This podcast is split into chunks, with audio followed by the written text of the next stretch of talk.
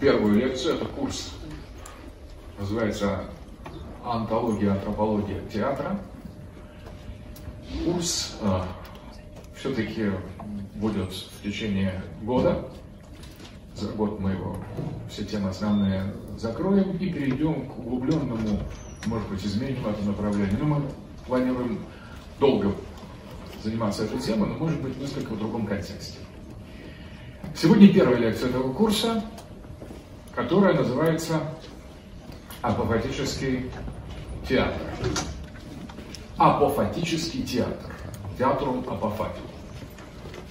Мы начинаем сразу с а, самого сложного и самого главного. Очень неправильно пытаться понять от простого к сложному простое настолько видимое, настолько само по себе сложное, настолько мнимое это простое, настолько ложное, что вы, выйти из этого лабиринта простого невозможно. Поэтому начинаем с самого сложного, с самого темного, самого непонятного, самого далекого. И потом, если нам хотя бы отдаленно удастся что-то схватить в этом апопатическом театре, в этом наиболее сложным, я бы сказал, и более ну, трудным для понимания уровня антологии, антологии в философском смысле и антологии театра, то дальше все будет гораздо проще. Поэтому сегодня вот те, кто пришел, э, вам предстоит некоторое интеллектуальное испытание. Кто-то готов, наверное, кто-то нет. Но это не важно. На самом деле совершенно не важно, потому что для таких вещей, во-первых, повторять их можно бесконечно, если кто знает, а никогда не поздно и никогда не рано одновременно обратиться к тому, что по-настоящему имеет значение. Итак, на лекции, вводной лекции, я говорил о некой близости, причем близости, философской близости природы между театром и философией, или между театром и теорией. Я обращал внимание на то, что и театр, греческое театром, и а, теория греческая, созерцание, они восходят к глаголу видения. Теаумай. Теаумай – это созерцание в широком смысле, видение, зрение. И театр представляет собой зрелище, и философская теория представляет собой умозрение, созерцание. Театр есть территория созерцания, мы приходим в театр созерцать. Это главное, поэтому мы зрители, которые зрят. Зрение играет здесь фундаментальную роль. И точно так же в философии ума зрение является главным. И понятие идеи – это то, на что мы смотрим, то, что мы видим. Это тоже связанная идея Платона, которая существует до вещей. И независимо от вещей существует в этом пространстве зрение. И более того, зрение и есть бытие. Нам кажется, что зрение это видимость, это некий спектр, это привидение. Но на самом деле каждое привидение или каждая лишь видимость скрывает под собой идею, скрывает под собой истинное глубокую, э, глубокую бытийное, бытийное, э, бытийное измерение, которое и есть то, что есть. Таким образом, вот это очень сложный момент. Конечно, существует иерархия зрений. Одно зрение телесное, другое душевное, третье духовное. Но театр это все вместе. И философия это все вместе. Философия не говорит, сейчас мы будем с вами покидать внешний мир. Ничего подобного. Философия говорит, сейчас мы будем смотреть туда, где спрятана истина. А где она спрятана? Если бы вы знали, тогда было бы неинтересно, не было бы философии. Мы так любим истину, что мы хотим именно ее и не согласны на подделки. Поэтому мы философствуем, потому что мы хотим найти истину.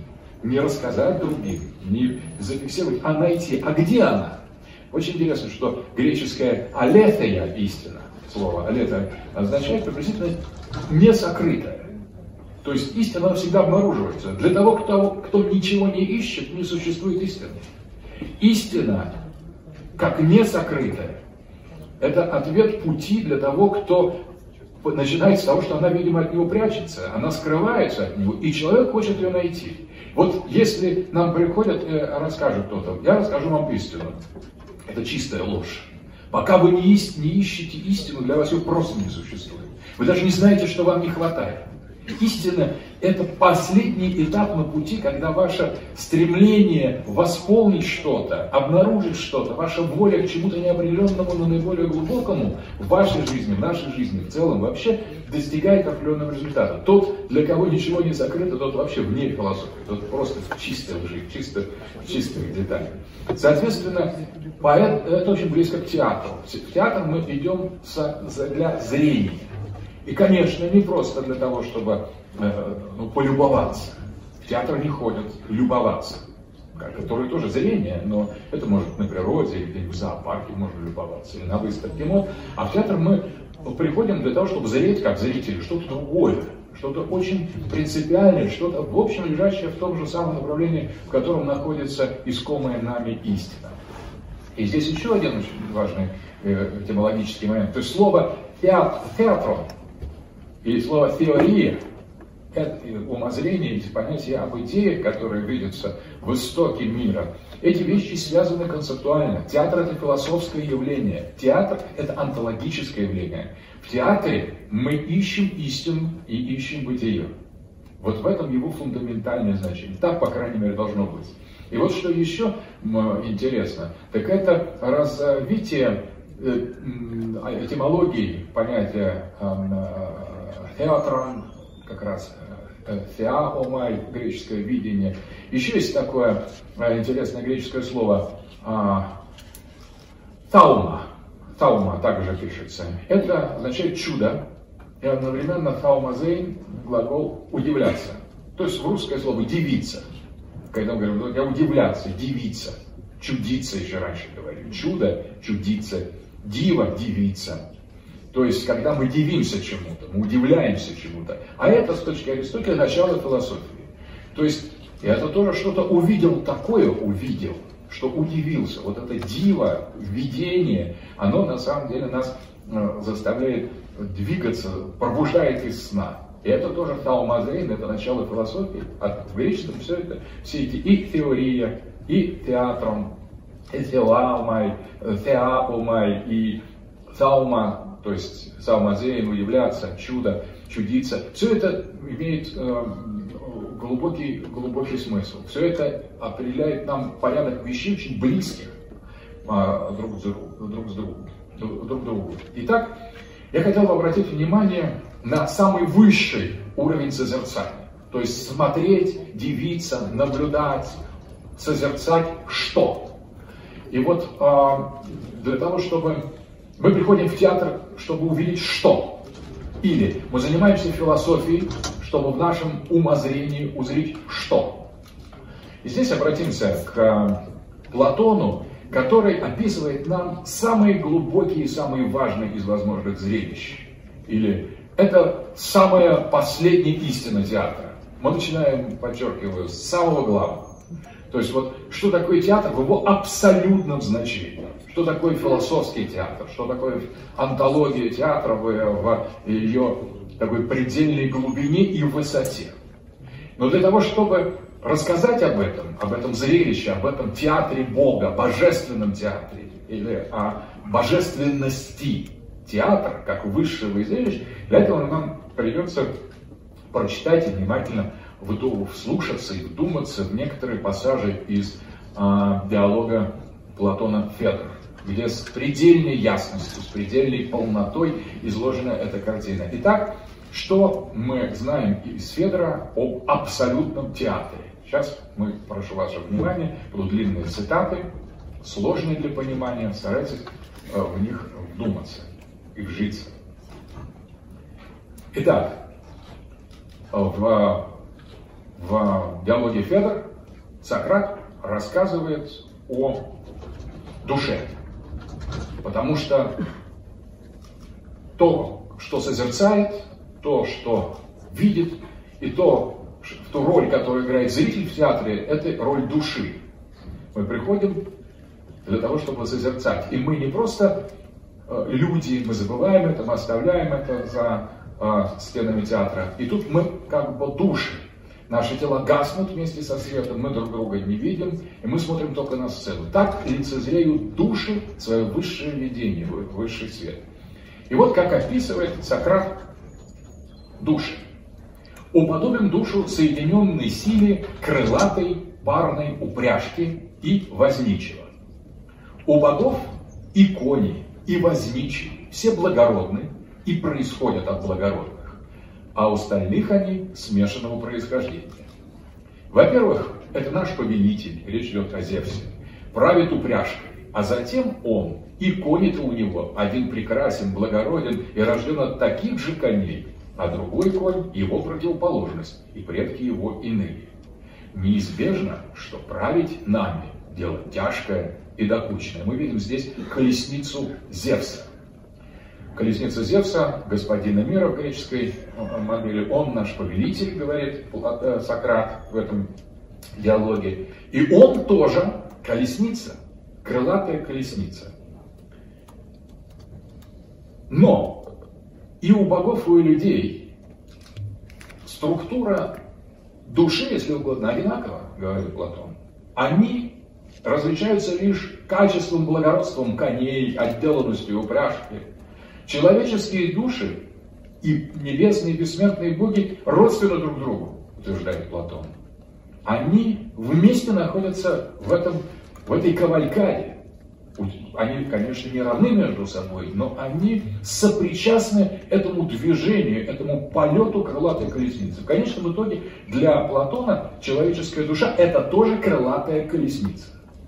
То есть очень важно, как греки определяют человеческую душу. Это крылатая колесница, запряженная парой коней. Возница, возничий, кибернетос, управитель – он, а, это наш разум, причем не наш разум, я оговорился, это разум, каким он должен быть, к сожалению, это то, чего как раз нам принципиально, фундаментально не хватает. Это разум, настоящий, чистый, светлый, духовный разум, которого у нас только легкое воспоминание осталось. Кони – это страсти. Казалось бы, ну страсти это у нас есть. И тоже на самом деле у нас что за страсти? Вот у греков были страсти. И э, эти два коня, один из них это конь ярости, конь э, воинственности, конь утверждения, конь, конь, конь воли к власти, белый конь. И конь вожделения, конь э, такой жадности, конь материальности, это черный. И как говорит Платон, есть такие, такая же колесница души у Зевса, только, конечно, в гораздо более возвышенном уровне. Он, с одной стороны, и э, господин всех, поэтому его белый конь огромный, и, одно, и вожделения у него тоже хватает, и э, любит приношения, и, и э, женщины, богини, поэтому он на самом деле обладает всеми этими тремя. И, конечно, его сознание такое превышает все. Это вот в греческом контексте. Всех, все, все, что возможно себе представить. Ну, дальше продолжает Платон. Всякая душа ведает всем неодушевленным. Распространяется же она по всему небу, принимая порой разные образы. Таким образом, наши души по Платону – это часть божественного, божественного кавалькада. Будучи совершенной и окрыленной, она, то есть душа, парит в вышине и правит с миром. А если же она теряет крылья, то носится, пока не наткнется на что-то твердое. Тогда она вселяется туда, получив земное тело, которое благодаря ее силе кажется движущимся само собой. А что зовется живым существом, все вместе, то есть сопряжение души и тела, получило название смертного. Итак, мы, подходя к антологии и антропологии театра, по ходу дела вынуждены познакомиться с представлением греков о структуре человеческого существа. Оказывается, человек – это бессмертная душа, крылатая, которая попадает в тело, то есть в наше тело. Вот мы являемся результатом некой катастрофы катастрофы утраты крыльев, катастрофы падения в плоть. Мы впадаем в плоть, мы забываем то, что мы видели, то, что мы знали, но это не, а, не, не финал, у нас есть какое-то внутреннее чувство, которое говорит, что этого недостаточно, даже ребенок растет, совершенствуется, и вот наша первая половина жизни теоретически должна быть как бы движением к возврату. Мы становимся вертикальными, мы тоже хотим взлететь, мы хотим реорганизовать нашу даже уже телесную сторону, так как была организована колесница нашей души. Мы стремимся укрепить и развить наш, наш разум, понять его, найти наши знания, мы учимся для этого. мы хотим реализовать свои тщеславные или горделивые проекты, конь ярости подсказывает нам это, и одновременно нас притягивает материальный мир, какие-то комфорт, наслаждение, в чем легко увидеть влияние третьего, третьего коня. Но не, тела здесь нет. Тело это просто на что мы наткнулись. Все в человеке душа. Все, даже низменные проявления его душа. Поэтому на самом деле и возможно мораль. На самом деле, когда мы говорим, что это телесное какое-то тяготение, ничего подобного. Это тот самый под видом тела, подчас выступает этот черный конь, часть нашей колесницы души. Вот как описывает а, Платон дальше вот эту кавалькаду богов. Великий предводитель на небе Зевс на крылатой колеснице едет первым, все упорядочивая и обо всем заботясь. За ним следует воинство богов и гениев. Это Филон, Текай, Даймонон. То есть Даймоном в греков назывался духи или боги второго уровня, такие как, как ангелы в христианстве. А, да, за, за ним следует воинство богов и гениев, выстроенное в 11 рядов. В пределах неба есть много блаженных зрелищ. Макарий Теаи Теаи, то есть опять зрелище. Много блаженных зрелищ и путей, которыми движется счастливый род богов. Каждый из них совершает свое, а за ними следует всегда тот, кто хочет и может быть участниками этого процесса. Ведь зависть чужда сонму богов. Вот это очень важно. Мир богов, который описывает э, Платон, находится в среди блаженных, проходит или расположен среди блаженных зрелищ. Сейчас мы поймем, что созерцают боги. То есть боги смотрят. И это очень важно, потому что видение, зрение – это самое благородное из качеств по, по, по греческому пониманию. Соответственно, они созерцают. И боги независимы. Боги открыты. Они открыты и к тому, чтобы смотреть на нечто большее, чем они сами, и помогать открывают доступ для тех, кто является ниже их. Поэтому боги спокойно предоставляют место в своей армии, в своем движении, в своей кавалькаде и для смертных. Если у смертных побеждает желание лететь, вернуться к самим себе, к своему уму, очистить свою душу и свою повозку, и вернуться на, на свою колею, на свою орбиту, то боги не препятствуют этому. Боги благие по Платону. Дальше начинается интересно. К чему же все-таки едут боги? Куда они едут? Вы поразитесь, но едут они в театр. Боги едут наблюдать. Боги едут смотреть. Поэтому у этого движения есть очень тонкая цель. Но давайте обратим внимание, все-таки мы находимся в очень возвышенном мире. То есть, конечно, они едут в театр не как господа 19-18 века, но, во всяком случае, для нас, живущих уже в нашем мире, мы можем себе представить вот эти замечательные кареты гоголевские, которые спешат по мостам, форейтеры, э, э, их сопровождают, вот, кто-то включает фонари. В этом есть нечто для нас, это уже прошлое, и поэтому оно благородно. Насколько же благородно это движение богов в их божественный театр. И вот они останавливаются отправляясь на праздничный пир, значит, боги едут, едут, на пир. На праздничный пир они поднимаются к вершине, по краю поднебесного свода, и уже там их колесницы, не теряющие равновесие и хорошо управляемые, легко совершают путь. Зато остальные, то есть люди, двигаются с трудом, потому что конь, причастный злу, этот конь называется, называется эпитимия а, по-гречески, э, конь желания, конь влечения, причастный злу, всей тяжестью своей тянет к земле и удручает своего возничего, если тот плохо его вырастет. От этого душе приходится мучиться и крайне напрягаться.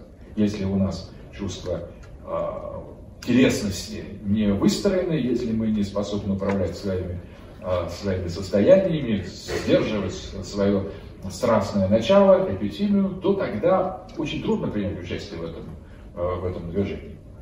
Души, называемые бессмертными, когда достигнут вершины, выходят наружу и останавливаются на небесном хребте. Вот это важное понятие. Останавливаются на небесном хребте. Значит, у неба есть свои возвышенности и впадины, свои долины и свои горы. Самая высшая точка, наблюдательный пункт Зевса, как скажет Платон в другом диалоге, находится на небесном хребте.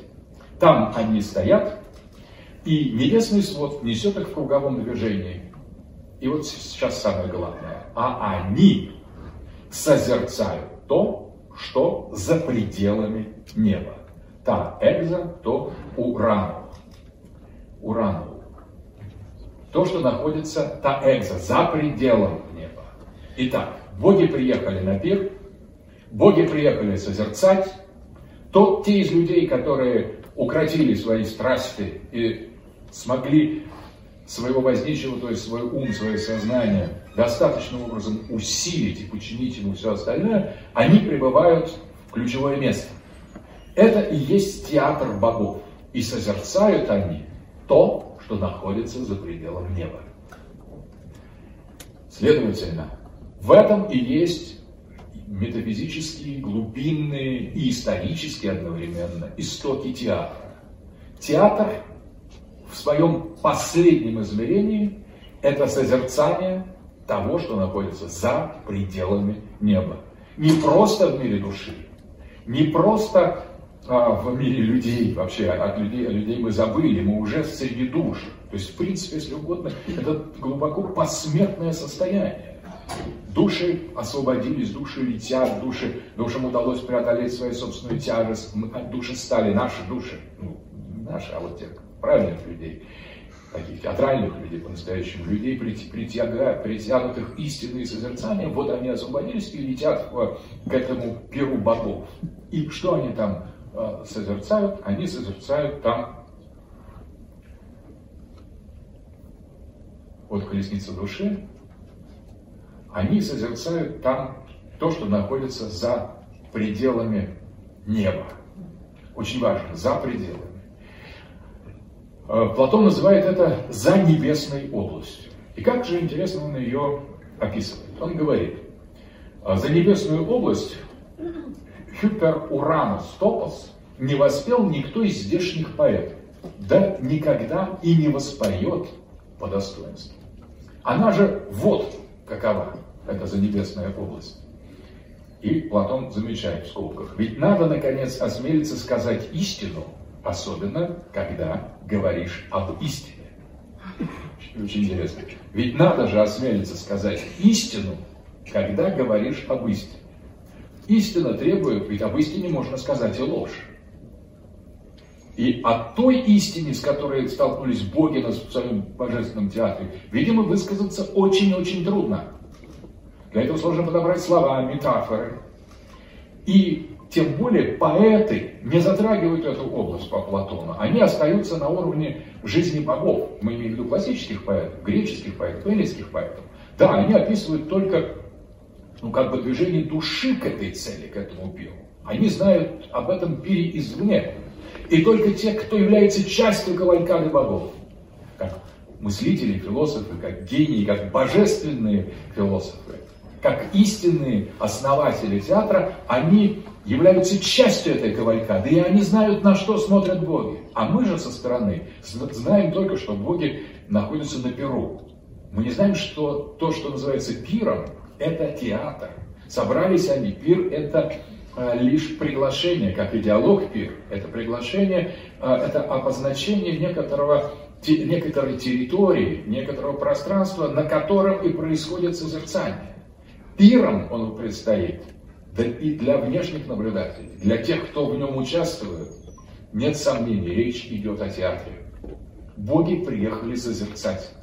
Боги приехали созерцать что-то, что выше их. Ну, кто будет созерцать то, что выше? Неинтересно. И поэтому боги на самом деле на, э, на своем перу, они смотрят на то, что лежит за пределом неба.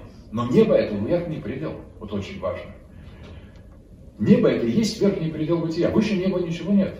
И за пределом его неба нет. Так куда же смотрят вот эти души и боги, которые приехали на пир.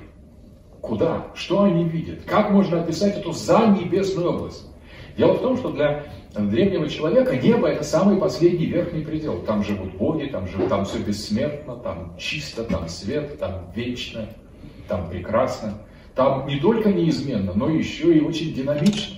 Там постоянно то, что нам кажется, что вечность сухая и уныла, она так только в материи такая вечность унылая. Потому что настоящая вечность предельно оживлена, она свежа, постоянно из нее а, бьют фонтаном все возможные, все возможные мысли, содержания, ситуации, образы персонажей. Вечность чрезвычайно богата.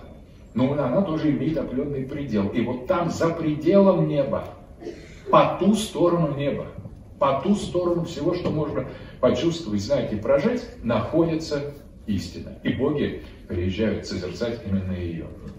И вот, как же нам? Это самое главное в Платоне. Это самое главное в философии, это самое главное в театре. Сейчас мы услышим несколько определений, которые нас, безусловно, разочаруют, но помогут нам двигаться в правильном направлении. Итак, как же Сократ описывает эту истину? То есть истину о том, что находится за пределом неба, за верхним пределом неба, за небесную область. Эта область занимает бесцветная ахроматос, без очертаний асхематисос, неосязаемая анафес, сущность, подлинно существующая, то есть усилие онтос уса, зримая театра, лишь кормчему души, сюкес кибернетес, уму новос, на нее-то и направлен истинный род знаний. Почему мы разочарованы? Потому что мы думали, что нам что-то сейчас скажут совершенно удивительное, подберут такие слова, которые нас поразят, как молнии. А нам описали что-то бесформенное, без очертаний, без неосязаемое, без цвета. И лишь мы знаем о том, что она подлинно существующая. То есть это подлинно существующее, это как бы бытие бытия, сущность сущности. И вот на самом деле эти определения, это самые важные слова, которые я прочитал вообще во всей философии, во всей, вообще истории мысли. Самые важные. Нет ничего более фундаментального. Все остальное вытекает отсюда. Все остальное ниже, намного порядков ниже, чем это, эти удивительные и такие невыразительные, я бы сказал, строки. Но что имеется в виду? А Платон говорит, что на самом деле то, что созерцает боги, не подлежит созерцанию, не подлежит изложению. То, что созерцают боги, чем они живут, чем живет сознание, ум, и богов, и наш ум, это созерцание не имеет никаких определений, никаких форм. О нем ничего невозможно повествовать. То есть Платон обещал нам рассказать истину, но нам ее не рассказал. Он на место истины, истины поставил огромное черное пятно. Он сказал, я сейчас вам скажу на самом деле, что есть. И не сказал ничего. По сути дела, он замолчал. Вот это и называется по-гречески апофатика, то есть не подлежащее высказыванию. От э, фейма говорю, фейма феми говорю, и апофеми, то есть я не говорю, я не описываю. Апофатика, апофатика это то несказанное, что не просто несказанное, а что не может быть сказано. Что находится по ту сторону, что и определяется только отрицательными категориями. И это уже даже не бытие, это не небо. Это то, что ему предшествует. То, что за ним скрывается. И по-настоящему это апофатическое измерение бытия становится открытым только в опыте. И открыто только уму. Пока ум имеет очень много в себе содержания, он отвлекается на это, увлекается одним, другим. И даже двигаясь на пир богов, даже вот в этом бессмертных империях, где парят идеи и души, где живут звезды, все равно там этот ум, при том, что он, конечно, собрался, он имеет дело с архетипами, он постоянно находится в сфере многого. Но он не может помыслить единого, потому что для того, чтобы помыслить единое, необходимо, чтобы было тот, кто мыслит, и то, о чем мыслит.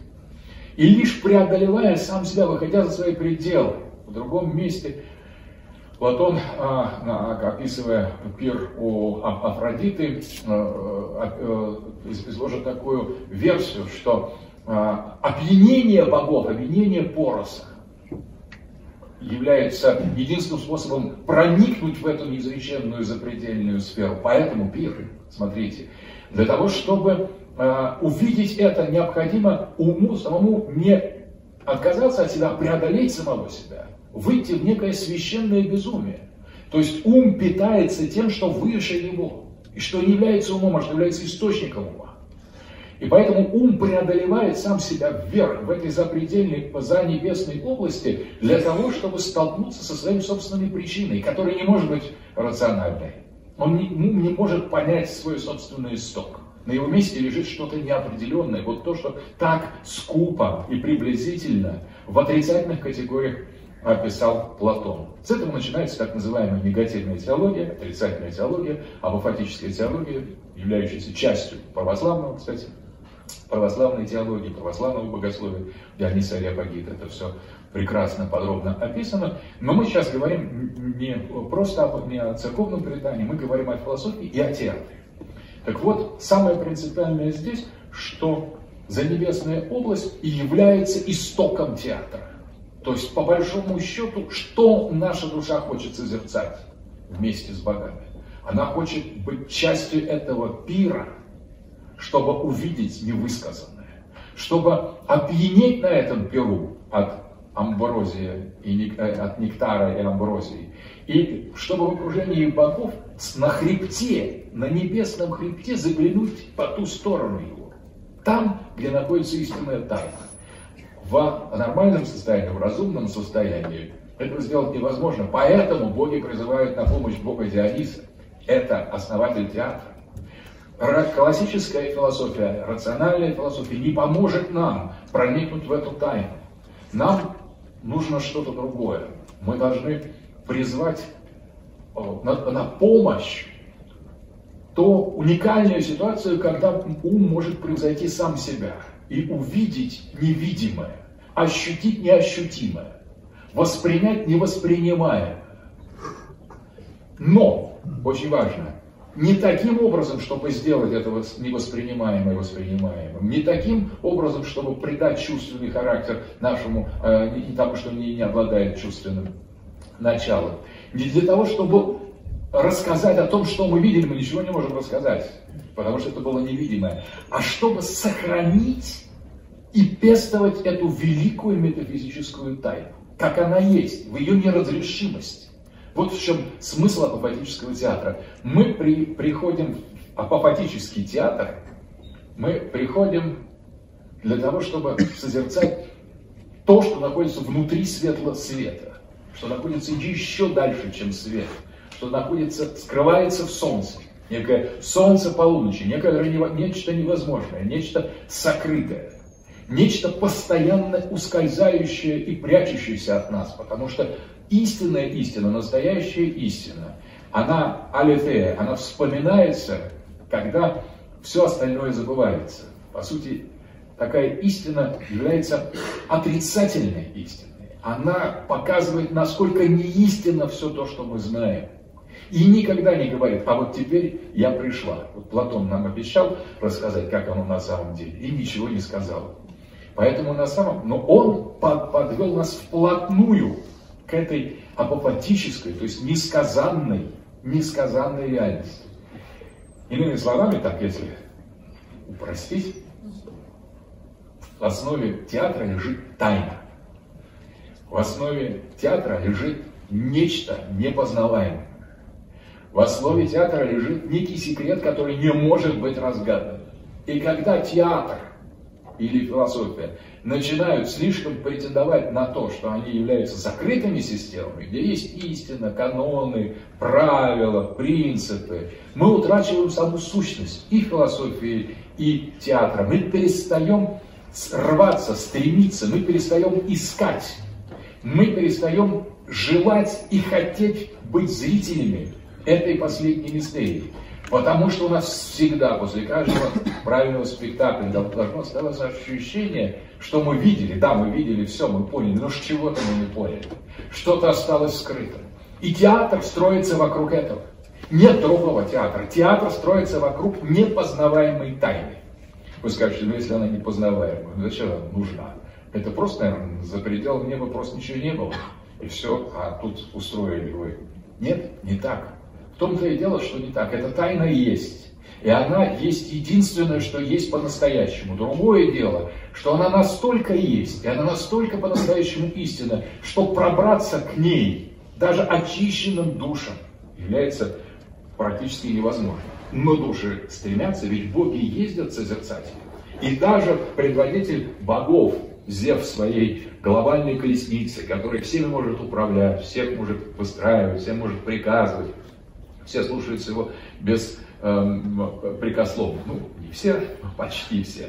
Как, как, это, это тоже очень важно. Никогда вот открытое представление о духе, о Боге, о бытии никогда не должно э, замыкать его, закрывать его. Когда нам говорится, что вот нечто является догматом, слово догма по-гречески это дей, ката дей, дей, дакей, это указание, это кажемость, это правильно, это знак направленный, вот туда идите, догмат.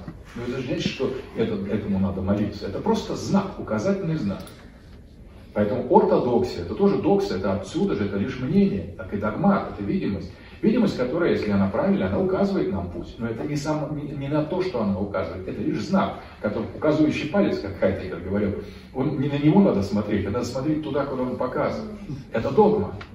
Догма – это открытая реальность. Мы не должны ее толковать, мы должны ее понимать. Но понимая, мы должны двигаться в том направлении. И, конечно, мы узнаем там нечто другое. Но одно дело знак или указание, что там будет за поворотом, а другое дело заглянуть туда. Догма нас туда зовет. Поэтому истинная э, философия, истинный театр, истинное богословие открыты. И здесь очень важно вспомнить это, этот термин э, отсутствие зависти у богов. Это является абсолютно философской истиной, глубочайшей философской истиной всего платонизма и неоплатонизма духовное, чистое, светлое, божественное не завидуют. Все, кто хочет к нему примкнуть, оно принимает. Вспомните, как Христос говорил, не препятствуйте детям прийти ко мне. Маленьким и слабым вы же такие же дети, говорит апостол. Зачем вы останавливаете? Они так же умны, как, умны, как вы, или так же глупы. Никого, ни, ни, ни, ничего нельзя оставлять вне этой кавалькады. И все, кто хочет, они найдут там свое место. Но эта открытость, отсутствие зависти, это открытость и бытия сверху. Поэтому за пределом неба есть что-то еще. И что-то еще ускользающее от а, рационального описания, от такого анализа анатомии. Вот это нечто. И не до, это мистерия, которой все стремятся, все хотят ее видеть и видят особым образом, в, в, особом, в особом измерении. Оно, от этого видения оно не становится банальным. Это всегда исключительное видение. Это всегда тайна, которая притягивает нас, не раскрывается и притягивает от этого еще больше. Это движение в эту тайну не для того, чтобы ее раскрыть, вот тоже очень важно, а для того, чтобы ее не раскрывать. Есть театр не должен э, а, обнажить свои последние тайны. Можно считать, что ее просто нет. Но на самом деле она есть, но только иным образом.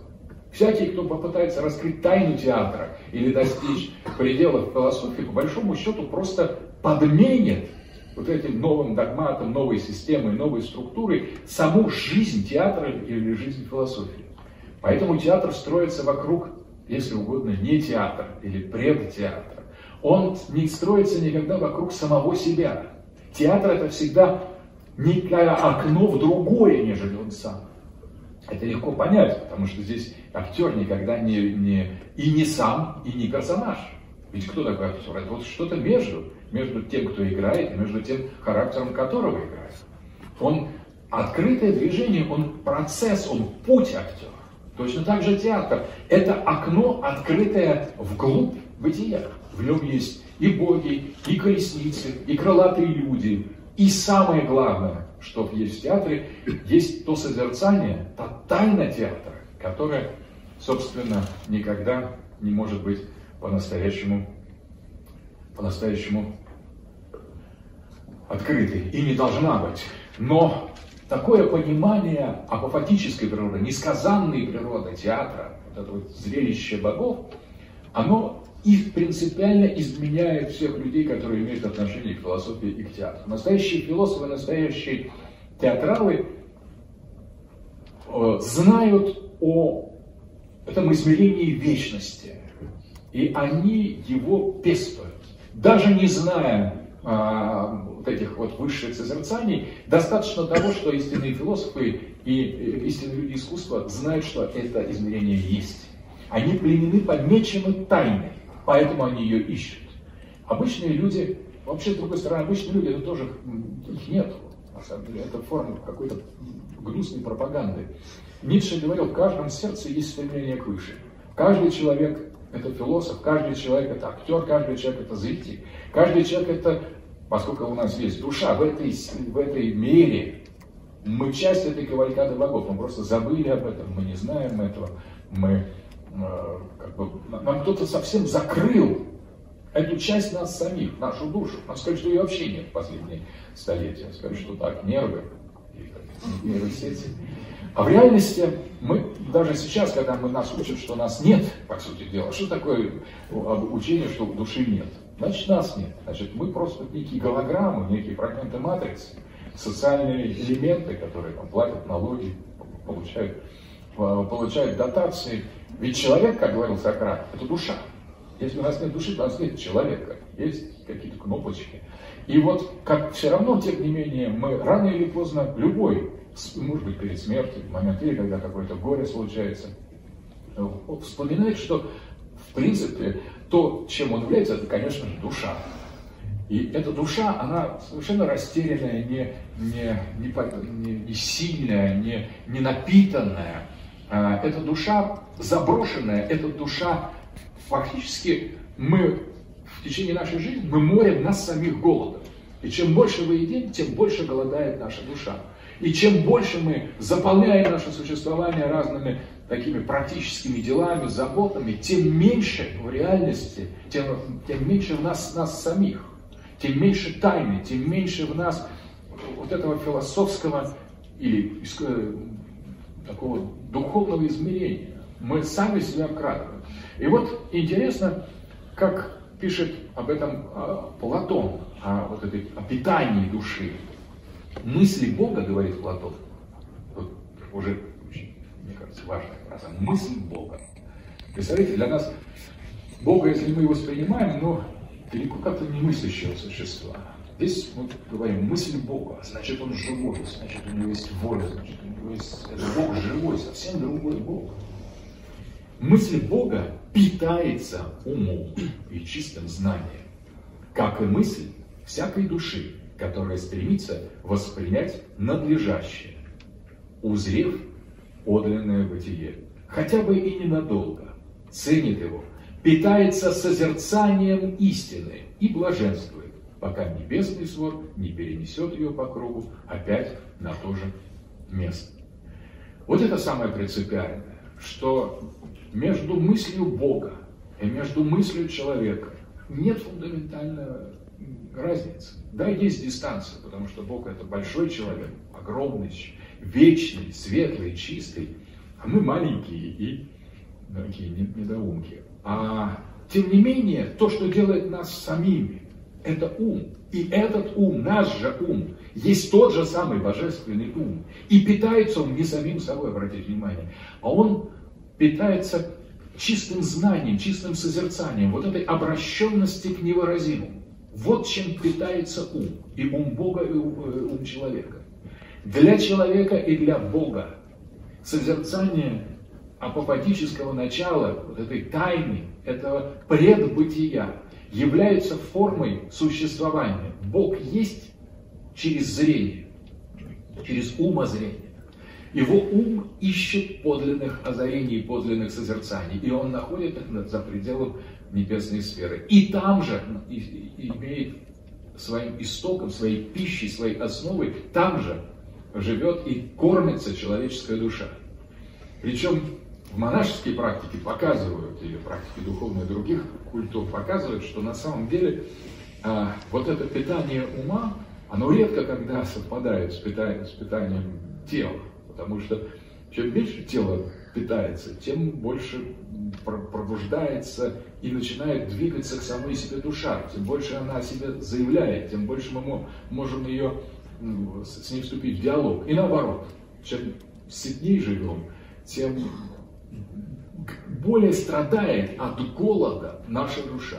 И мы до такой степени углубляемся вот в эту телесность, на которую мы натолкнулись, что мы забываем и о богах, и о, о, о колеснице, и о театре, и о философии. И нам это кажется второстепенным, неважным, мы полностью удовлетворены тем, тем что есть. И, соответственно, а, э, продолжает, э, продолжает Платон вот эту тему, как, чем питается душа, чем питается ум. А при этом кругообороте душа созерцает самое справедливость, созерцает рассудительность, созерцает знание. Не то знание, которому присуще возникновение и которое, как иное, находится в ином, называемом сейчас нами существующем. Не то знание о том, что есть сейчас, но подлинное знание, содержащееся в подлинном бытии. Таким образом, вот это созерцание невидимого апофатического начала и есть исток всякого знания. Это правильное знание. Это не истолкуемое за, за, за, за небесное знание. Наднебесное знание является истиной. А знание нас о мире является ложным. То есть, по сути дела, незнание. Ну, здесь можно а, еще а, обратить внимание, что театр как структура мира, как образ мира, безусловно, не может показывать только один апофатический спектакль. Вот если представить себе апофатический спектакль, то, может быть, люди бы в нем еще, или боги, в нем начинали сидеть за столом, как-то еще очень доброжелательно обмениваться тостами, а, или за грузинской супрой, но постепенно а, вот это застолье, такое сакральное, священное застолье, пир богов, постепенно погружался в, в, в, в определенные сумерки, пока ничего не осталось. И э, зрителям предложено было посмотреть на черную сцену. Я думаю, что это был самый лучший по всех существующих. Просто вот созерцание этой абсолютной темноты после того, когда люди уже приняли, выпили, или, по крайней мере, солидаризовались друг с другом, сказали все э, прекрасные э, тосты. И вот постепенно гаснущий свет и обнаружение того, что нельзя почувствовать, увидеть, пощупать, потрогать, понять. Некоторая такая симфония молчания, симфония. Это было вот по-настоящему апофатическим театром, пределом э, полноценного, э, полноценного э, зрелища. Потому что именно к такому, конечно, тьма бывает разная. И тьма имеет множество оттенков, не только серый цвет имеет множество оттенков. Тьма еще более разнообразное количество оттенков. Тьмы существует миллиарды, миллиарды различных градаций, различных граней. И некоторые, чем глубже тьма, тем больше она высвечивает Э, то, что на ней написано. Можно представить себе, что в тьме, вот в этом апокалиптическом мире, есть надписи, некие знаки, некие картины. И чем глубже мы погружаемся во тьму, эти знаки, эти картины, эти образы, они написаны не таким глубоким черным, и они становятся уже серым, а потом уже и светлым. Чем дальше мы двигаемся в глубину ночи, тем больше мы замечаем ее, структуру ее языка. Оказывается, это совсем не не э, пустая вещь. Ну и, соответственно, на этом э, принципе э, строится, э, строится практически э, вся полноценная, полноценная философия платонизма или негативной диалектики. И вначале стоит то, что предшествует бытию, уму, сознанию, свету, небу. В начале э, находится то неразгаданное, несхватываемое апофатическое начало, из которого все и проистекает.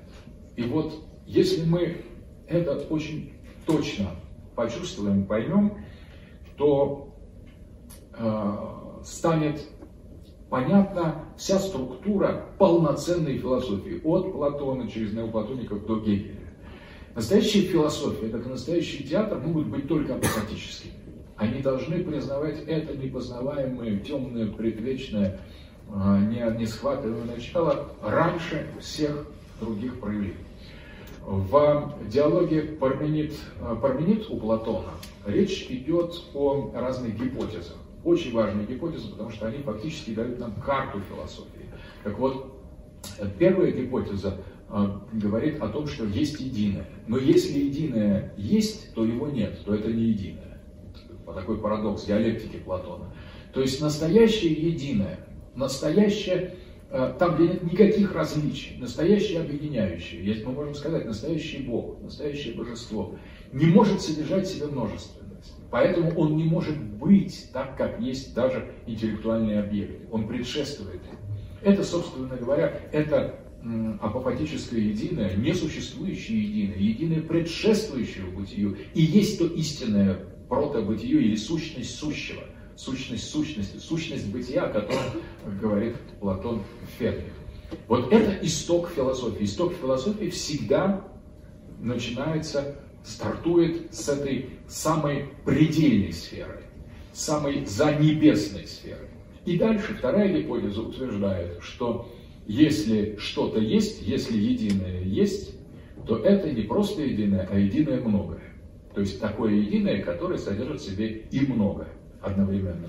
Но более того, Платон а, в Пармениде избегает понятия единое и многое. Это третья гипотеза, единое и многое. Он говорит о том, что первая гипотеза – это несуществующее единое. Единое как раз вот то, на которое приезжали смотреть боги в своей кавалькаде. Это тот апофатический театр, который им открылся. Это вот то несуществующее единое, которое можно увидеть только в опьяненном состоянии ума, когда высший ум, сам логос, оказывается под влиянием чар Диониса и смотрит в каком-то другом направлении, чем она посмотрит обычно. Он не различает, он не освещает, он погружается в темные истоки собственного света логос. Это уникальная операция, это самая сложная операция, и вот она относится с этим с этой первой гипотезой Парменида, то есть о том, что если единое есть, то его нет. Это не парадокс, это просто глубочайшая идея, что если кто-то заметит единое, если бы единое можно было о нем что-то сказать, вот единое. Это значит, уже есть кто-то другой, второе. А второе это уже не единое, значит множественное. Но дальше идет очень интересный момент, что то бытие, которое есть в чистом виде, оно есть единое многое. Не единое и многое, а единое многое одновременно. Вот то, что охватывает, это небо как раз, то небо, единое много, это то небо, по которым, э, по которым движутся боги. И э, вот Платон делает из этого принципа очень интересную апологию политеизма.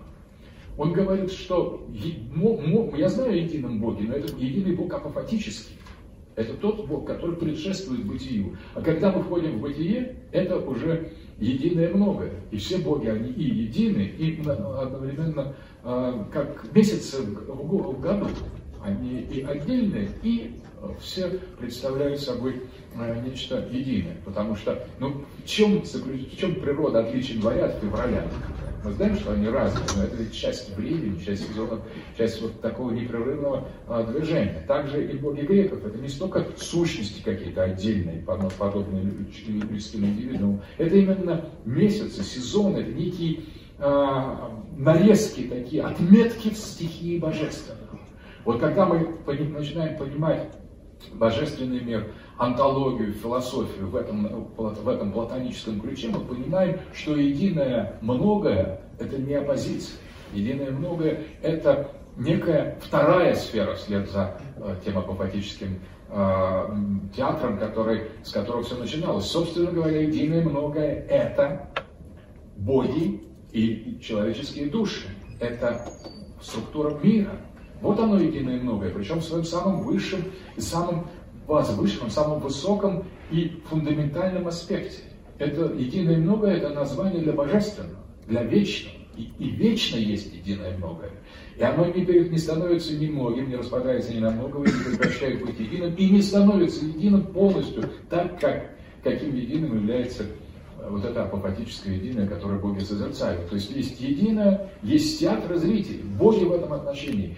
Если для всех остальных они являются содержанием античной трагедии, где мы видим истории из их жизни, из их судьбы, их переплетения с героями, их вступление в человеческую действительность. То есть боги – это э, содержание театра. Но в каком-то смысле они в определенный момент сами становятся зрителями, тогда, когда собираются на банкет, и на вершине этого небесного свода созерцают предшествующее апопатическое начало. Боги трансформируются в зрителей. Они тоже не знают чего-то, что от них ускользают. И вот в этом сущность божественного, в этой открытости. Как только кто-то говорит, я все знаю, я вас создал, вы там молодцы, или не очень молодцы делать, что я сказал, мы оказываемся в области того, что греки называли адрастея, то есть в области необходимости, ананки, в области механического, э, механической предопределенности. Поступай так, иначе там получишь наказание, не поступай так. Это совершенно отчужденное представление о божественном, которое снимается как раз наличием открытого божества. Божество само по себе может быть и зрителем, и актером, и наиболее приближенным, близким кругу, самым близким кругу хранителем этой высшей тайны, которая превышает даже таких явленных богов. Вот эта тайна является истоком божества. И этой тайне посвящено служение космоса. Все боги кружатся э, и организуют мир своим кружением, время, пространство, сферы небесные, движение звезд, планет, судьбы людей, героев. Все это части и развертывание огромной, огромного театра, в центре которого находится это апофатическое зрелище. Это можно сказать, не зрелище, или э, некое, некий театр, который доходит до своей антитеатральной, предтеатральной глубины, или философия, которая э, достигает своих до философских, предфилософских истоков. И именно такое, а, такая интерпретация, по большому счету, именно открытой, открытой антологии и является самым полным описанием философской карты, потому что вся история философии может быть именно помещена вот как отдельное развитие, отдельная ветвь этой апопатической картины, где корнем является несуществующее единое, то, что созерцают боги в своем театре, а ветвями уже различные школы, направления, разного рода оформления, потому и здесь они действительно могут быть совершенно безграничными. Единое многое, обратите внимание. Единое многое – это формула ума. Но то, чем питается ум, это единое. Единое, которое не многое, которое единое в чистом виде. Вот здесь как раз очень важно, что единое многое – это формула ума, пока Платоников. Ума божественного и ума человеческого. Ум не разделяет единое многое. Он и разделяет и объединяет одновременно. Он всегда расчленяет, видит это одно другое, и потом он соединяет разным образом и то, что он разделил, или то, что он разделил с чем-то, что он разделил раньше. В этом и есть, в этом а, в интеграции и изюмции, в конъюнкции, дизюнкции, расчленении и объединении исключается работа сознания, нашего мышления. Но сам ум, он не является не единым и многим, он является единым многим это очень важно. Но созерцает этот ум, познает он истину не в себе, а за своим пределом, за небесной областью. Третья гипотеза в диалоге Парменид – единое и многое. Между единое по-гречески хен, многое пала, между хен и пала, между единым и многом появляется союз и, кай по-гречески. Этот союз не только соединяет, союз, но и противопоставляет, потому что если надо что-то соединить, значит, до этого кто-то что-то разделил. И поэтому этот союз Кай, он разводит две стороны многое и единое. Между ними начинается уже оппозиция. Так появляется упорядоченная, упорядоченная структура космоса, потому что сверху то, что максимально едино, а внизу то, что максимально много. И это тоже чрезвычайно важная структура театра. Это идея собирания многого к единому через кай, через и. И в данном случае можно сказать, что вот этот, этот простейший союз в диалектике Платона и является основой всей философии, раз, и космого, космогонии, два. Через «и» единое переходит во многое, и через «и» многое возвращается к единому. И этот цикл представляет собой движение в структуре ума. Это и есть театр. Театр разделяет, показывает нам разные персонажи в разных ситуациях и одновременно переплетает эти персонажи, их истории, их смыслы, их роли, их э, поведение в некую единую, в единую мысль, в единую ткань. Это и есть театр. Но все это объединение находится внутри единого многого, и, соответственно, а само единое многое питается и живет мыслью о едином. Вот такая фундаментальная пармелидовская диалектика театра, что театр, по сути дела, как и философия, приглашает зрителей души созерцать мистерию, таинство. Это мистерия поиска истины, это мистерия поиска бытия. В этой мистерии многое, и зрители сами многие, и актеры многие, но уже меньше, потому что актер это как бы виды если зрители индивидуума, индивидуальные души, то актеры уже сразу воплощают в себе некие, некие комплексы душ. Они как бы герои, даже не как бы, а просто герои. Они выражают собой, а герой это тот, кто человек, только э, в большей степени, чем человек. Герой это тот человек, который определенные стороны человека сделал абсолютными. То есть герой это, так, это во многом сверхчеловек. Он взял, например, если мужественный герой, герой мужественный, то он храбрость довел до своих высшего архетипического истока. Если он герой добра и мученичества, он страдает за других. То есть герои могут быть отрицательные герои, как в разных как, как Галагите или в других эпосах, они тогда доводят свои отрицательные, предательские качества до совершенства. Герой это тот, кто а, настолько концентрированно и сконденсированно выражает человеческие свойства, что Каждый из сидящих в зале, словных вот зрителей, узнает в нем что-то знакомое, что-то, что есть в себе, но только доведенное до высшей пропорции. То есть это из многого делается единое. Уже потому что мир, а, мир сцены более един. Там мы видим свои собственные архетипы.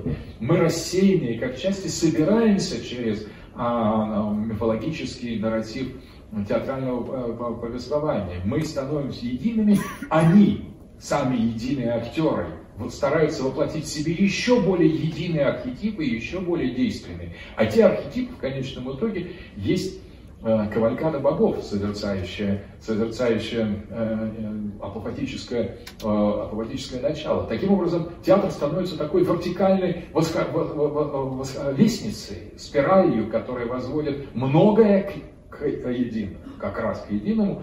И Почему мы говорим сегодня о такой сложной вещи, как апофатический театр? Потому что на самом деле это и есть тот самый последний высший предел. Если мы, раз, мы совершаем мэппинг, такой театр, некое разме, размечивание театра, целым, чем театр может быть, и он отражает собой именно, а, именно это, это диалектику отношения многого к единому. И два конца, многое, это за пределом театра, многое. Там просто живет мир их разрозненных от, атомистических индивидуальных существ. Приходя в театр, люди собираются. Собираясь, они образуют сообщество душ. Души смотрят на еще более элитарное, еще более избранное сообщество героев и богов, в которых архетипы яснее проявлены, чем в них.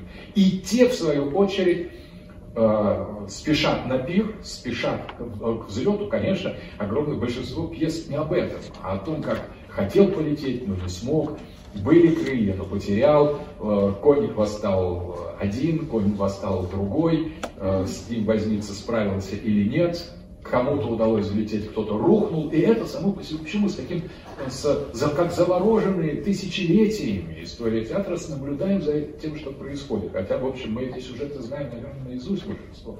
Но мы смотрим на эти, на эти истории, потому что всякий раз мы увидим в этом повествовании о движении душ к своему центру, о движении людей к своему центру, богов к своему центру, цивилизации, культур к своей сути, к своему вот возвышенному архетипу и за его предел. В открытый мир апофатического мы всегда видим самих себя, и поэтому театр всегда актуален. Он всегда актуален, потому что важно здесь все между полам, между многим и между хэм, важны все элементы, и они, конечно, переплетаются в неопределенно большом, бесконечном э, числе пропорций. Это очень насыщенное, богатое движение. То есть это в театре проходят а, перед нами, перед нашими глазами какие вот фундаментальные метафизические истории человечества. И мы сами по себе э, начинаем созерцать нечто более высокое, более важное. Вспомните, э, Гамлет говорил, что он Гекубе, что ему Гекуба, а как рыдает.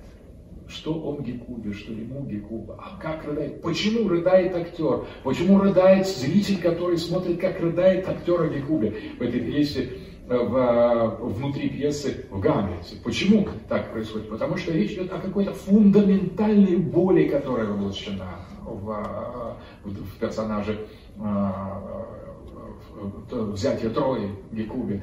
То есть, на самом деле, то, что проживает, проживает актер, а то, что воспринимает зритель, это нечто превышающее нас самих. Вот это Гекуба как образ, а, Ахилл, Геракл или даже сам Гамлет – такой уже субъект нового времени, они настолько полны и концентрированы, что они совершенно поражают наше внимание, поскольку в них больше нас, чем в нас. В конечном итоге эти герои, они и есть наши высшие проекции, или мы их проекции. Они более реальны, чем мы, эти герои, эти фигуры. Поэтому нам так и близко, близко это, потому что они ближе к единому.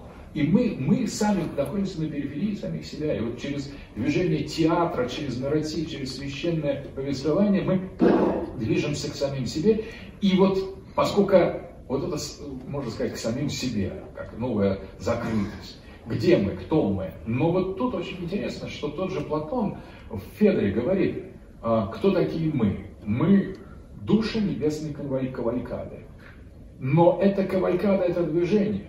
И в принципе, если мы ну, правильно двигаемся, если мы э, способны взлететь, да, мы сейчас упали, раз мы в телах, мы упали, но кто-то упал по неосторожности, кто-то в наказание, а кто-то с какой-то целью. И тем не менее, все равно, в принципе, и наказание, и с целью, и по неосторожности у нас как бы общая, общая тема. Вернуться, вспомнить об этом, и театр должен нам помогать. Тот театр, который описывает взлет и падение одновременно, это именно самая главная истина а, на, на нас самих. Э, и самая главная возможность трансформации, превращения. Глядя на актеров, мы превращаемся в них, они превращаются в богов, героев или каких-то великих людей, или ярких людей, или наоборот, слишком маленьких людей, в которых вся человечность обнажается. Вот это, э, это и есть движение к нам самим, причем это движение с открытой целью. Потому что мы видели, что эта теология, э, негативная теология э, Платона, она не предполагает, что мы достигнем и успокоимся. Даже э, блаженные боги куда-то стремятся. Если бы блаженство было полным, они бы не ездили на этот пир. Им нужно, и их уму нужно созерцание единого вот этого апофатического, не имеющего никакого определенного, никакой определенности, никаких описаний. Если они, боги не будут созерцать едино, они поглупеют, они превратятся в идиотов. Это тоже страшная вещь. Бог от, э, от, отсеченный от своего истока, от, этого, от видения того, что находится за его пределом, глубже, чем он сам, в неопределенной непознаваемой тайне. Тот Бог прекращает быть Богом, он становится узурпатором, он становится как раз он становится завистливым, потому что вдруг кто-то сможет увидеть то, что он не, не, не видит. И с этого начинается такая э, очень тяжелая история, по крайней мере, приводящая к, к теологическим э, негативным последствиям. Конечно, это касается и театра, и поскольку театр, если он забудет, чему он служит, вот самое главное. А чему, интересно, служит театр? Театр служит созерцанию. А созерцание в своей высшей высшем горизонте есть созерцание этого апофатического начала. Так вот, когда театр забывает о своей апофатической природе, он делает шаг от самой себя. Он должен приводить нас к этому созерцанию истинной тайной сущности. Когда он перестает это делать, он перестает быть самим собой. И, соответственно, переполнять, перестают выполнять свою функцию, актеры начинают становиться... Ведь настоящий актер должен не иметь никакого имени, он должен иметь имя своего персонажа. И именно искусство полного перевоплощения в персонажа и делает актера великим. Ну а, соответственно, какое имя? Если с ним связано какое-то конкретное имя, значит, он играет самого себя. Но а это как индивидуальность, даже если допустить, что эта индивидуальность кому-то интересна, может родственникам, семье, ну, в принципе, это же никакого большого значения не имеет, как нас зовут, кто мы такие. Важно, если мы актеры, что мы можем показать Гамлета. И чем больше мы покажем Гамлета, тем дальше мы спрячем самих себя. И в конечном итоге правильный актер, тоже интересно, актеров даже не хоронили в свое время вот, в русской традиции, да, и в Европе, на обычных христианских кладбищах, потому что они заходили в своих опытах слишком далеко, они слишком расчеловечивались в каком-то смысле, и в хорошем, и в плохом. Но это плата за гениальность, это плата для того, чтобы вот сыграть Гамлета так, кто бы там, актер может быть ничтожеством, но и одновременно гением. Актер это совсем другой. Актер чем обычный человек. У него другие, другие стандарты и требования к нему другие. Он должен быть проводником. Если он не проводник, то какой же он актер? Просто как бы отступает. И вот от того, чтобы быть истинным проводником, эта проводимость должна быть открыта. Вот весь канал от начала до конца, до высшего апокатического начала, до тайны, все это должно быть а, именно а, открытым и каким-то образом проступать сквозь драму, сквозь э, актера, сквозь то, что он делает. Э, вот это тайна театра, когда она прекращает быть активным началом, пронизывающим все, соответственно, все тогда начинает закрываться. Но та теология, негативная теология, которую я описал, она не является, ну, как бы сказать, такой опциональной.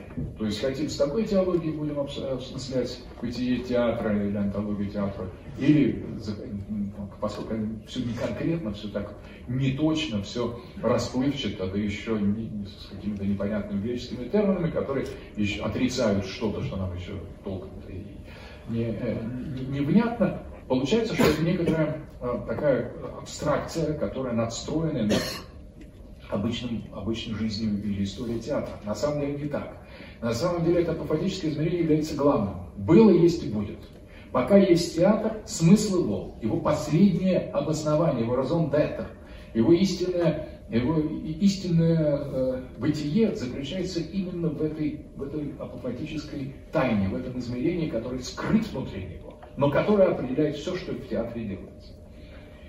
Здесь можно э, из этого сделать, конечно, ну, бесконечное количество выводов и двигаться э, в любом направлении, но я хотел бы обратить внимание на такое понятие, как молчание в театре. Мартин Хайдегер создал даже такое направление в философии, которое называется зигетика. Зигетика – это от греческого слова «сиге», «сиге» – это молчание. И э, Хайдегер говорил, что слово, прежде чем стать словом, существует в некотором предшествующем этому слову измерении. Это не просто молчание, с его точки зрения, изегетика, это не то молчание, которое просто отсутствие слова. Нет, это слово, которое хочет быть высказанным, но еще не высказано. Это слово, которое родилось, но еще не произнесено. Слово, которое уже присутствует здесь, но его, его еще никто не сказал. И, соответственно, в языке, говорит Хайдегер, есть высказанное, и невысказанное. То есть язык развивается сразу на двух уровнях. На звуки и на молчание. На высказывание и на молчание. И это молчание не просто предшествует во времени слову. Оно сосуществует. И правильный язык тот, который не нарушает молчание. Правильная речь не должна нарушать молчание. Она должна открывать это молчание. Это она делает через паузы между фонемами, между звуками, чтобы сделать речь членораздельной. Это она делает в актерских паузах, это она делает в некоторых кульминациях известных театральных произведениях, когда что-то такое происходит, после чего все просто замолкают и э, ну все, там, ревизор приехал, немая сцена. Вот эта немая сцена, она выражает больше, чем все остальное, потому что а через это молчание передается все. Молчание – это исток языка. Молчание – это именно беременность языка. Вот когда, когда человеческое сознание, культура чем-то беременна, она вначале молчит, а потом высказывает. И вот это состояние выпестывание плода такого, который требует колоссальных, колоссальной интеллектуальной энергии, это практики молчания. Именно я говорил на первой, на, на первой вводной лекции о различиях между техниками и практиками. Практики предполагают наличие живого, волевого, разумного субъекта, теоретического субъекта, субъекта, соучаствующего в жизни своей души. Вот только такой субъект может заниматься практикой по Аристотелю. А если этой субъектности нет, если соучастия вот этой тонкой стихии душевной жизни нет, то это не, а, не практики, это, а, это технологии и техники, которые могут, могут, могут овладеть все, кто, кто угодно. Потому что практика это дело свободного человека, а техники могут быть... Техники, в принципе, это машины и рабы ими занимаются. Ну, могут, конечно, свободные люди тоже заниматься, потому что мы не можем сказать, свободный человек не может делать того-то или того-то. Ницше в свое время говорил, что э, благородный человек э, не, не может того, там, не унизиться, там, быть, э, пить воду там, где пьет Э, сволочь людская, много разных определений, что не может делать благородный человек, потом Ницше задумается и говорит, нет, если мы так скажем, мы его ограничим. Пусть делает, что хочет, пусть воду пьет, пусть вообще. Благородный человек может все. Подотонный благородный человек, потому что он по-настоящему свободный. Также и а, теоретический субъект, субъект театральный, субъект философский, мы говорим, что он не может заниматься техниками. Ну, хочет и может, мало ли, что ему в голову придет. Но вообще говоря, техника это дело рабов и машин. А практика – это дело свободных, благородных людей. Ну, при этом благородные люди могут э, как бы отступить от себя, а рабы и машины в обратном направлении пути не заказаны. Они этого сделать не могут. Так вот, если говорить о практиках, то можно говорить о апофатических практиках. Молчание, пауза, немая сцена, отсутствие звука или даже промежутки между звуками, интервалы играют огромное значение в театральных практиках.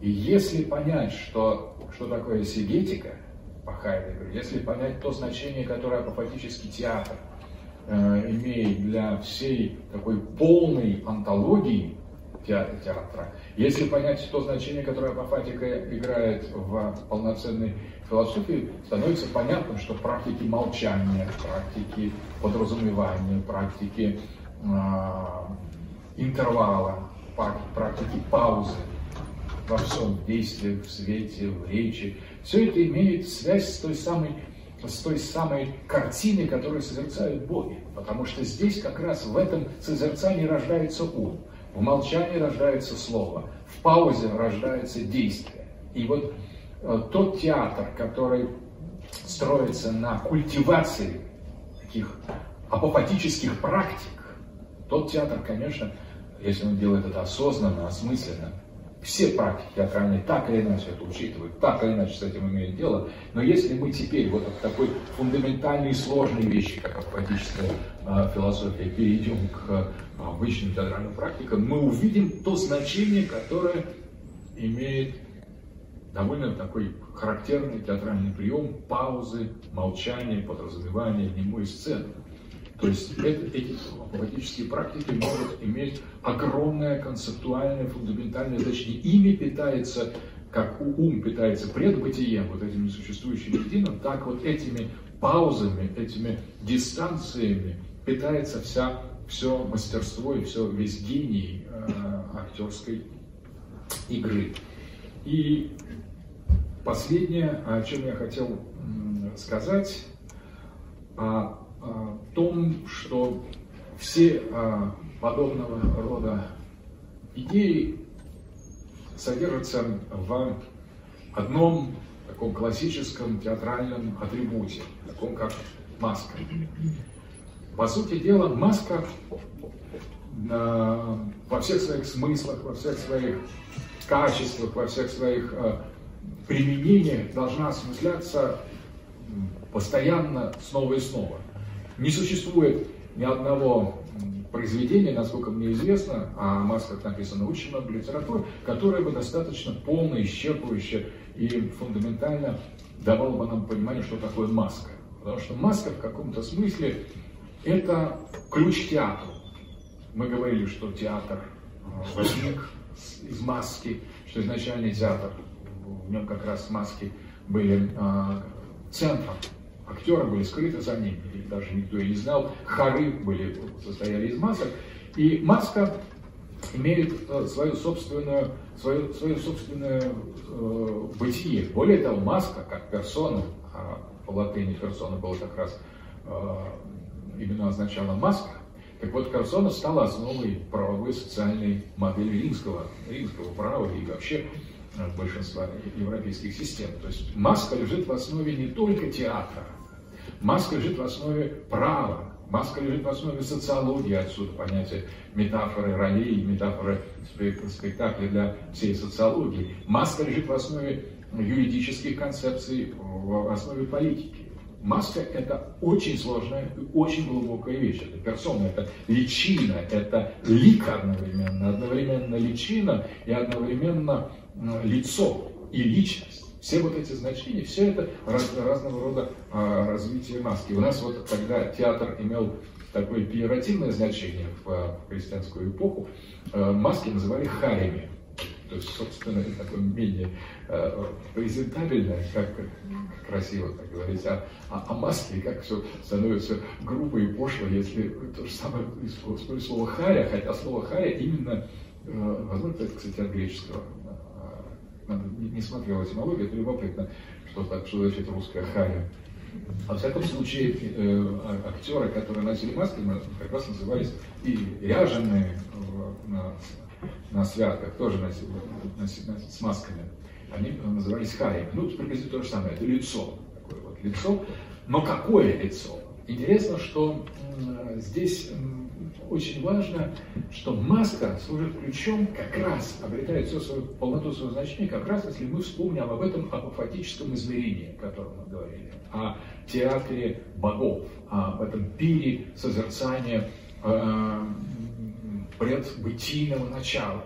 Именно, э, именно отсюда маска, потому что на самом деле, э, если мы считаем, что за пределом неба или за пределом ума, или за пределом бытия находится еще какое-то небо, или еще какой-то ум другой, или еще какое-то бытие, то мы на самом деле ничего не, не, не решаем. То есть мы просто отодвигаем свое, э, свое столкновение с истинным апатическим началом просто на этап. Хайдегер об этом тоже великолепно, э, когда он разбирал вот такое вот положение обоснования. Что такое основание он рассматривал. Дальше он утверждает такую фразу, что основание есть бездна. То есть äh, die, die einzige Grund ist Urgrund. Wahre Grund ist Urgrund. То есть только грунт и Ургрунт по-немецки Абгрунт. Это грунт, основание, с одной стороны, а Абгрунт это без, без основания. Ну, мы тоже, кстати, говорим, без дна. Мы же слово бездна так состоит без дна. То есть истинное дно не имеет дна, истинное основание без основы, говорит Хайдегер. Это что значит? Что, конечно, мы можем сказать, что у чего-то есть свое основание, но просто это будет не истинным основанием, это будет, если это основание не бездна. Потому что если у чего-то есть основание, значит уже оно само по себе основано. Так вот, как бы мы ни плодили вот эту линию, что за одним бытием есть более истинное бытие, за одним миром есть более истинный мир, за одной душой есть более, более истинная душа в глубине, в конечном итоге не так принципиально. Вот выстроим мы длинную иерархию вот этих сокрытий или дополнительных уровней в действительности, или мы сразу сделаем рывок, приблизительно не так важно. То основание, которое является настоящим основанием, должно быть безусловно. Неважно, достигли мы его или нет, мы должны это знать. И причем это мы должны знать не тогда, когда мы уже пройдем как, поиск основ, когда мы дойдем до каких-то вершин небес. На самом деле, то, что нас притягивает к небесам, то, что заставляет нас отращивать крылья, как говорит Платон, человек в своей жизни должен сделать одно – отрастить утраченные крылья. Это, кстати, очень э, тоже фундаментальный момент, потому что на самом деле вот крылатый человек это и есть э, мы. И вспомнить об этом, и вернуться к этой крылатости, восстановить ее, стяжать ее, это человеческая судьба, человеческое призвание. Театр начинается с этих крылатых людей, и чайка, и символ Мхата, это э, тоже тоже птица. Это то об этом же. И чайка об этом же. О сложности взлететь, о невозможности взлететь. И вспомните, что э, э, говорилось. Я чайка, нет, не то, я актриса. На самом деле эта оппозиция возникает только тогда, когда театр очень далеко ушел от своей сущности. Чайка и актриса это одно и то же. Птица и человек, крылья души. И человеческая судьба это одно и то же. И актер тот, кто призван быть этим полной мере и в, больше всего. Все а, обращения к полету, к крыльям, к птицам, все это метафора того фундаментального, а, фундаментального смысла, который является осью театра. Театр это об этом, это о чайке, это о крылатой душе. И маска а, является ключом к пониманию вот этого статуса. Маска есть актер, актриса. Маска, крылатая маска. И почему я тоже говорил, что Дионис, который является, считается богом покровителем, основателем театра и в комедии, и в трагедии, он часто изображался повешенный на дереве маской. Это э, не то, что это была маска Диониса, а Дионис был маской. То есть это не, изображ... не маска того э, героя, который условно называется Дионисом, не его образ, а его суть заключается в этой маске. И здесь как раз очень интересно, что, э, что скрывает под собой маска. Я тоже говорил, что на барельефах Э, могильных э, уже эллинистического, периода, я увидел интересную картину, где э, в процессе Диониса описано, где идет сатир в маске сатира. Он снимает маску, и там опять сатир. Лицо сатира и маска сатира. Так вот, маска никогда не должна разрешаться чем-то. Тем, кто под маской, это не другая, не какая-то еще одна маска. А, точно так же тот, кто находится в запредельной, за небесной области, является еще одним неизвестным нам небом. Там есть что-то принципиально другое. И вот это другое мы можем понять по, а, с очень, а, очень тонким образом, потому что вот это передвижение вот это, к этому созерцанию, оно является предельно тонким. Так вот, секрет э, маски заключается в том, что под ней скрыто вот что – под ней скрыта ее обратная сторона. То есть на самом деле вот эта обратная сторона есть она же сама, только там, где в, выпуклость, там вогнутость, там, где э, окружность с одной стороны, там э, с обратной стороны, это другая часть, другой сегмент окружности. То есть на самом деле э, то, что отделяет нас как вуаль от того, что находится за пределом бытия, это вуаль, ее обратная сторона и есть то, что нас соединяет с ней. Поэтому э, актер – это та уникальная грань, где не одно встречается с другим. Например, э, зритель с, с метафорой или э, сам э, актер как индивидуум, как человек с персонажем, которого он играет. Нет, все здесь встречаются с маской – Маска, и она первичнее, чем актер, чем персонаж, первичнее, чем зритель и э, режиссер. Маска и есть Дионис. На самом деле маска это то, что конституирует, делает, утверждает актера, то, что утверждает зрителей, утверждает персонажа. Поэтому не столько важно, что именно созерцают боги на своем перу, сколько сам акт этого созерцания. Вот сам акт пира, сам акт нахождения на этой высшей точке, на границе, которая и есть маска, за которой ничего нет, означает, но, как, но то, что за то, чего нет, намного важнее, чем то, что есть, но тем не менее прямого, такого жесткого, однозначного, необратимого рывка совершить невозможно. Нахождение на этой грани между одним и другим, между основой и бездной, это не две вещи, грунт и абгрунт, это не две разные вещи вот по Хайдегеру. Это и есть одно и то же. Истинная основа есть абгрунт, бездна, но истинная бездна это то, что конституирует наличие, то, что обосновывает наличие. А актер, маска, это то, что находится на границе между ними. И эта граница в театре и в философии, особенно в философии Диониса, приобретает самостоятельное значение. Вот это исток не только антропологии театра. Актер как маска, но и антологии театра, которая основана на этом апопатическом принципе. Благодарю вас.